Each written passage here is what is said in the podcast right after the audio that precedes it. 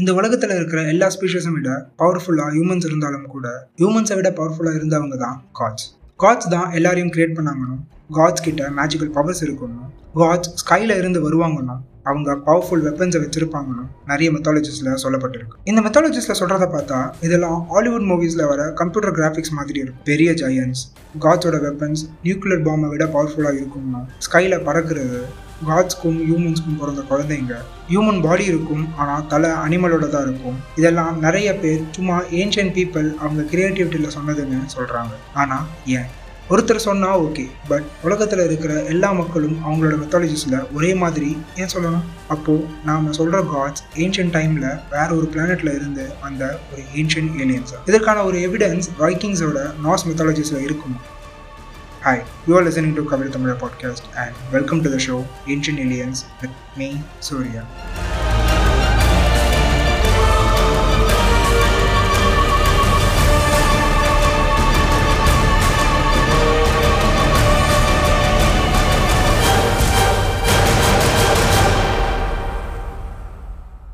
Ancient ஏலியன்ஸ்க்கான evidence Norse மெத்தாலஜிஸில் சொல்கிற காட்ஸை research பண்ணுறதுல கிடைக்கலாம்னு ஏன்ஷியன் ஆஸ்ட்ரோனாட் தியரிஸ் நம்புகிறாங்க இந்த நார்ஸ் ரிலிஜியன் ரொம்ப பழமையான ரிலிஜியனில் ஒன்று இந்த நார்த் காட்ஸை நார்த்தன் யூரோப்பில் இருக்கிற ஸ்காண்டினேவியாவில் வாழ்ந்த மக்கள் வழிபட்டு வந்தாங்க. இப்போ இருக்கிற Denmark Sweden Norway and Finland தான் ஸ்காண்டினேவியான்னு அந்த காலத்தில் கூப்பிடப்பட்டது. இந்த நார்ஸ் மெத்தாலஜிஸை நிறைய பேருக்கு தெரியலனாலும் அங்கே வாழ்ந்த மக்களை உலகத்தில் இருக்கிற நிறைய பேருக்கு தெரியும். அண்ட் அவங்க தான் வைக்கிங்ஸ் மற்ற ரிலீஜியஸ் அண்ட் கல்ச்சர்ஸில் இருக்கிற மாதிரி நிறைய லிட்ரேச்சர் அண்ட் மெத்தாலஜிக்கல் ஸ்கிரிப்ட் கிடைக்கலனாலும் இந்த மெத்தாலஜிஸை பல காலமாக சாங் ஸ்டோரி போயம்னு வெறும் வார்த்தைகளாகவே தலைமுறை தலைமுறையாக சொல்லி வந்திருக்காங்க.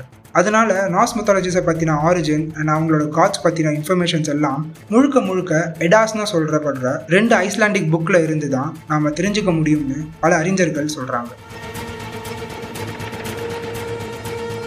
நாஸ் மெத்தாலஜிஸில் நிறைய காட்ஸ் அண்ட் காடஸஸ் இருக்காங்க. ஆனால் அதில் ரொம்ப பாப்புலராக நமக்கு தெரிஞ்சவங்க தான் ஓடின் தார் அண்ட் லோக்கி இந்த நேம்ஸ் இன்னும் நிறைய பேருக்கு ஃபெமிலராக இருக்கும். ஹவெஞ்சர்ஸ் மூவியில் வர ஓடின் தார் லோக்கி கேரக்டர்ஸ் வெறும் ஃபிக்ஷனல் காமிக் கேரக்டர்ஸ் கிடையாது. அந்த கேரக்டர்ஸ் எல்லாமே இந்த மெத்தாலஜிஸில் சொல்கிற காட்ஸில் இருந்து தான் எடுத்தது. ஸோ இந்த மூவிஸை பார்த்தவங்களுக்கு இந்த எபிசோடில் வரப்போகிற நேம்ஸ் அண்ட் ரெஃபரன்ஸ் இன்னும் ஈஸியாக அண்டர்ஸ்டாண்ட் ஆகும்னு நினைக்கிறேன். அண்ட் ஜஸ்ட்டில் மூவியில் வரது தானேன்னு நினைச்சவங்களுக்கு இதில் இவ்வளோ இன்ஃபர்மேஷன் ஏன்ஷியன் நாஸ் மெத்தாலஜிஸில் இருக்கான்னு ஆச்சரியப்படப்படுது நாஸ் மெத்தாலஜிஸில் காட்ஸ் அவங்களுக்குன்னு ஒரு தனி உலகத்தில் வாழ்வதாகவும் அந்த உலகம் ஏர்த்துக்கு ரொம்ப பக்கத்தில் இருக்கிறதாகவும் சொல்லப்படுது. நாஸ் மெத்தாலஜிஸில் நிறைய ரெஃபரன்ஸ் இந்த காஸ்மோஸை பற்றி இருக்குது அவங்க இந்த காஸ்மோஸ் ஆர் இந்த பிரபஞ்சத்தை எக்ட்ரசில்னு சொல்லுவாங்க. அப்படின்னா ட்ரீ ஆஃப் லைஃப்னு அர்த்தம். இந்த காஸ்மோஸை அவங்க ஒரு பெரிய ட்ரீயாக இமேஜின் பண்ணிட்டு இருந்தாங்க. இந்த காஸ்மோஸில் மொத்தம் ஒன்பது விதமான உலகம் இருக்கிறதாகவும் அண்ட் அதில் ஒன்று தான் நம்ம ஏர்த்துன்னு சொல்லப்படுது. அந்த ஒன்பது உலகத்தில் ஃபர்ஸ்ட் ஆஸ்கார்ட் இங்கே தான் காட்ஸான ஓடின் தார் அண்ட் மற்ற காட்ஸ் இருக்கிறாங்கன்னு செகண்ட் மனிதர்களோட உலகமான ஏர்த் ஆர் மிட்கார்ட் இந்த ரெண்டு உலகத்தில் இருந்து இன்னும் கொஞ்சம் தள்ளி போனால் இருக்கிறது யாட்டன்ஹாம் இந்த உலகத்தில் ஜெயன்ஸ் வாழ்வதாகவும் அதுக்கப்புறம் முஸ்பெலம் நெருப்பாலான ஒரு ஜயண்ட் வாழ்வதாகவும் நெக்ஸ்ட் நெஃபிலிம் ஃப்ராஸ்ட் ஜயன்ஸ் வாழ்வதாகவும் அடுத்து ஆல்ஃபெம் இங்கே குட்டிச்சாத்தான்கள் வாழ்வதாகவும் அதுக்கு அடுத்து நிடாவிலர் உள்ள மனிதர்கள் வாழ்வதாகவும் அண்ட் கடைசியாக இருக்கிறது தான் ஹெல் இங்கே Hela the goddess of death இருக்கிறதாகவும் நாஸ் மித்தாலஜிஸில் சொல்லப்பட்டது.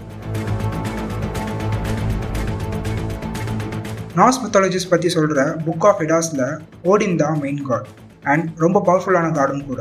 இவருக்கு ஒரு கண்ணு தான் இருக்கும்னு அண்ட் அவர் இன்னொரு கண்ணை தியாகம் செஞ்சதுனால இந்த உலகத்தில் இருக்கிற எல்லாத்தையும் பார்க்குற சக்தி அவருக்கு கிடைச்சதாகவும் சொல்லப்படுது. ஓடின் தான் ஹியூமன்ஸ்க்கு லாங்குவேஜ் கொடுத்ததாகவும் அவர் தான் ஹியூமன்ஸ்க்கு பொயட்டிக் மீடை கொடுத்ததாகவும் சொல்லப்படுது.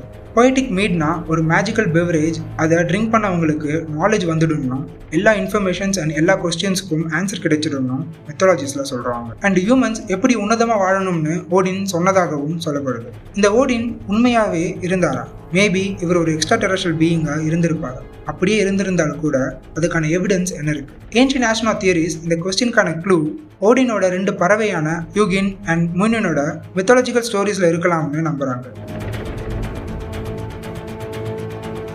நாஸ் மெத்தாலஜிஸ் படி டெய்லி மார்னிங் ஓடின் அவரோட ரெண்டு பறவைகளை உலகத்தில் நடக்கிற எல்லா நிகழ்வையும் பார்க்கறதுக்கு அனுப்பி விடுவாரணும் அண்ட் அந்த பறவைங்க அவர்கிட்ட நைட் ரிட்டர்ன் வந்து எல்லா நிகழ்வையும் ஓடின் கிட்ட சொல்லிடும்னு சொல்லப்படுது இதுக்கு அறிஞர்கள் ஓடினோட ரெண்டு பறவையும் ஒரு மெத்தாலஜிக்கல் கிரியேஷன் தான். அந்த ரெண்டு பறவைன்னு சொல்றது ஓடினோட தாட் அண்ட் மெமரியை தான் சிம்பாலிக்காக சொல்லப்பட்டு இருக்குன்னு சொல்கிறாங்க ஆனால் யூகின் அண்ட் முனின்னு சொல்கிற ரெண்டு பறவைங்க உண்மையாகவே இருந்திருந்தா அண்ட் அந்த பறவைங்க ஒரு டெக்னாலஜிக்கல் மிஷினாக இருந்திருந்தா. இந்த மாடர்ன் வேர்ல்டில் ஹியூமன்ஸ் ஒரு இடத்துல நடக்கிறத கண்காணிக்க ஸ்பை பிளேன்ஸ் ஆர் ஸ்பை ட்ரோன்ஸை யூஸ் பண்ணுறோம் மேபி ஓடின் கிட்ட இந்த மாதிரியான டெக்னாலஜி இருந்திருக்கும். அப்போது ஓடின் ஒரு ஏன்ஷியன் ஆஸ்ட்ரோனாட்டாக இருந்திருப்பாரா? ட்ரோன்ஸை யூஸ் பண்ணி வேர்ல்டில் நடக்கிறத கேதர் பண்ணியிருப்பாரு இது போல ஓடின் அட்வான்ஸ் டெக்னாலஜியை யூஸ் பண்ணதுக்கான எவிடன்ஸ் இன்னொரு மெத்தாலஜிக்கல் ஸ்டோரியில் இருக்கு. ஓடின் ஆஸ்கார்டில் இருந்துக்கிட்டே உலகத்தில் நடக்கிற எல்லா விஷயத்தையும் அவர் கண்ட்ரோலில் வச்சிருப்பாருன்னு சொல்லப்படுது. ஈவன் அவரோட ரெண்டு பேர்ட்ஸ் இன்ஃபர்மேஷன்ஸை கேதர் பண்ணி சொன்னாலும் ஓடின் அவரோட சீட்டில் இருந்துக்கிட்டே உலகத்தில் என்ன நடக்குதுன்னு பார்ப்பாருன்னு சொல்லப்படுது. இந்த ஓடின் இருக்கிற ஐ சீட்டை டிரான்ஸ்லேட் பண்ணதில் அதுக்கு வாட்ச் டவர்னு மீனிங் இருக்குது அங்கே இருந்துக்கிட்டு உலகத்தில் இருக்கிற எல்லா கிரியேஷன்ஸ் அண்ட் எல்லா உலகத்தையும் பார்ப்பாருன்னு சொல்லப்படுது.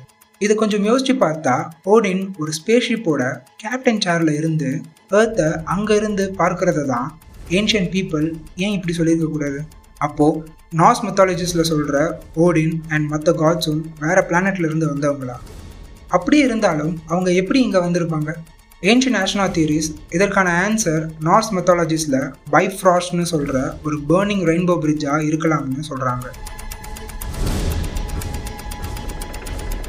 காட்ஸோட வேர்ல்டான ஆஸ்கார்டையும் ஹியூமன்ஸோட வேர்ல்டான மிட்கார்டையும் கனெக்ட் பண்ணுற பிரிட்ஜ் தான் பைஃப்ராஸ்ட் இந்த பிரிட்ஜை யூஸ் பண்ணி தான் காட்ஸ் ஏர்த்துக்கு வருவாங்கன்னு சொல்லப்படுது. ஸோ இந்த பேர்னிங் பிரிட்ஜ் ஏன் ஒரு வார்ம் ஹோலாக இருந்திருக்கக்கூடாது?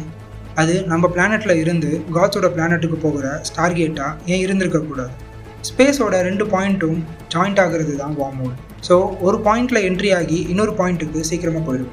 இதை ஈஸியாக அண்டர்ஸ்டாண்ட் பண்ணிக்க ஒரு எக்ஸாம்பிள் சொல்கிறேன் வேர்ல்டை ஒரு பாயிண்டில் இருந்து அதோட ஆப்போசிட் பாயிண்ட்டுக்கு ட்ராவல் பண்ணுற டைமை விட எர்த்து கீழே ஒரு டனல் க்ரியேட் பண்ணி ஆப்போசிட் சைடு போகிற டிஸ்டன்ஸ் ரொம்ப கம்மி. அதே போல தான் வார்ம் ஹோல் கான்செப்டும் ஸ்பேஸில் இருக்கிற கேர்வில் க்ரியேட் ஆகிறது தான் வார்ம் ஹோல் அது லைட் இயர்ஸ் தாண்டி இருக்கிற இன்னொரு பாயிண்ட்டை லிங்க் பண்ணியிருக்கும் அப்போது ஆஸ்கார்ட்னு சொல்கிற பிளானட் உண்மையாகவே இருந்திருக்கும். அங்கே இருந்து வார்ம் ஹோல் வழியாக வந்த எக்ஸ்ட்ரா டெரஷியல் ஆஸ்ட்ரோனாட்ஸை தான் நாம் காட்ஸாக பார்த்தோம். இன்னும் சில எவிடன்ஸ் வைக்கிங் காட்ஸ் யூஸ் பண்ணுற வெப்பன்ஸை டீட்டெயில்டாக அண்டர்ஸ்டாண்ட் பண்ணுறதுல கிடைக்கலாம்னு ஏன்ஷியன் நேஷனல் தியரிஸ் சொல்கிறாங்க வைக்கிங் காட்ஸ் ஒரு ஒருத்தரும் ஒரு ஒரு யூனிக் வெப்பனை யூஸ் பண்ணியிருக்காங்க. த சன்ஸ் ஆஃப் இவால்டி என்ற குள்ள மனிதர்கள் தான் இந்த ஸ்பெஷல் வெப்பன்ஸை காட்ஸ்க்கு கிரியேட் பண்ணியிருக்காங்க. இந்த சன்ஸ் ஆஃப் இவால்டி தான் காட்ஸ்க்கு மாஸ்டர் கிராஃப்ட் மேன் அண்ட் அவங்க ஒன்பது உலகத்தில் ஒன்றான நிடாவலியரில் வாழ்வதா மெத்தாலஜிஸில் சொல்லப்படுது. அண்ட் காடஸ் ஃப்ரேயோட போட்டும் இவங்க தான் கிரியேட் பண்ணியிருக்காங்க. அந்த போட் தேவைப்படும் போது சின்னதாக ஃபோல்ட் ஆகி பாக்கெட்டில் எடுத்துகிட்டு போகிற மாதிரி மாறிடும்னு சொல்லப்படுது. ஸோ இதில் இருந்து கிரியேட் ஆகிற கொஸ்டின் என்னென்னா ஏன் இந்த சன்ஸ் ஆஃப் இவால்டி ஏன்ஷியன் ஆஸ்ட்ரோனாட்ஸுக்கு அட்வான்ஸ் டெக்னாலஜிக்கல் வெப்பன்ஸை உருவாக்குற என்ஜினியர்ஸாக இருந்திருக்கக்கூடாது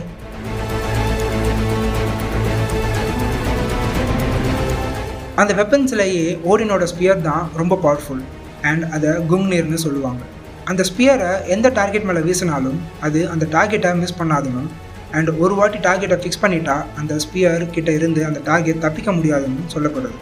அண்ட் இப்போ இருக்கிற மாடர்ன் டைமில் அந்த மாதிரியான வெப்பனை நாம் யூஸ் பண்ணிக்கிட்டோம். அதுதான் laser guided missile so Odin கிட்ட இருந்த ஸ்பியர் எக்ஸ்ட்ரா டெரஸ்டியல்ஸால் கிரியேட் பண்ண ஒரு கைடட் மிசைலாக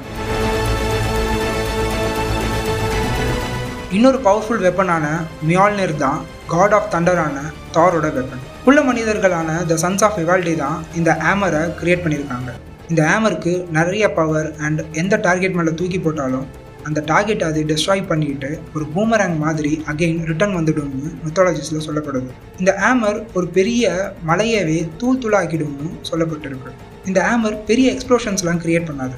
ஆனால் ஃபிசிக்கல் ஃபோர்ஸாலேயே டிஸ்ட்ராய் பண்ணிடும். இந்த ஃபோர்ஸை தான் மாடர்ன் டே சயின்டிஸ்ட் கைனட்டிக் எனர்ஜின்னு சொல்லுவாங்க. இதுக்கு ஒரு ரியல் டைம் ப்ரூஃப் தான் நாசா எய்ம்ஸ் ரிசர்ச் சென்டரில் சயின்டிஸ்டான பீட்டர் ஸ்கல்ஸ் அண்ட் அவரோட டீம் கைனட்டிக் எனர்ஜியை ஸ்டடி பண்ணுறதுக்கு வெர்டிக்கல் கன் மிஷினை யூஸ் பண்ணுறாங்க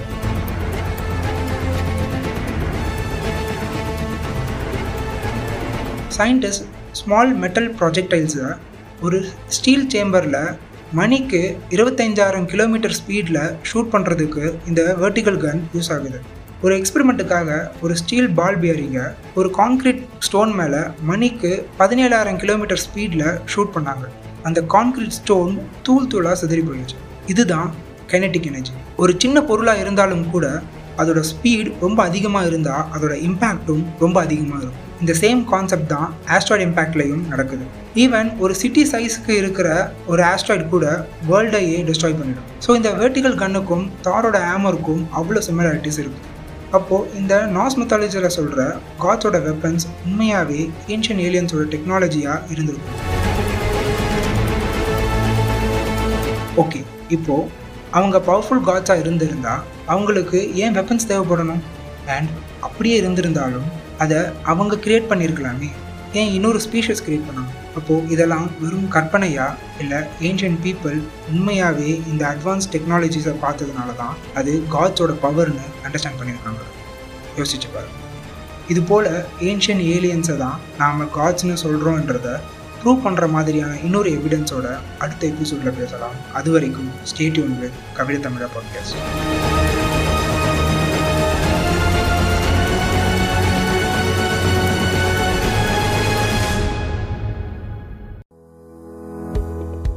உங்களுக்கு நல்ல இங்கிலீஷ் பேசணுமா? ஃப்ளூயண்ட்டாக பேசணுமா?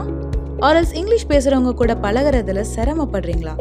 ஐடியில் ஒர்க் பண்ணுறவங்க நிறைய ப்ரோக்ராமிங் லாங்குவேஜஸ் யூஸ் பண்ணுறதுனால ஆல்ஃபபெட்ஸ் மறந்து போகிறதுக்கு வாய்ப்பு இருக்குது ஸோ இந்த மாதிரி சைக்கலாஜிக்கல் இஷ்யூஸ் இருக்கவங்க தங்களை சரி பண்ணிக்கணும்னு நினச்சிங்கன்னா நீங்கள் காண்டாக்ட் பண்ணி கன்சல்ட் பண்ண வேண்டியவங்க கௌரிஸ் இங்கிலீஷ் அகாடமி அவங்களுக்கு காண்டாக்ட் பண்ணுங்கள் ஆன்லைன் கிளாஸஸ் அட்டன் பண்ணி பெனிஃபிட் ஆகுங்க. For more details follow the description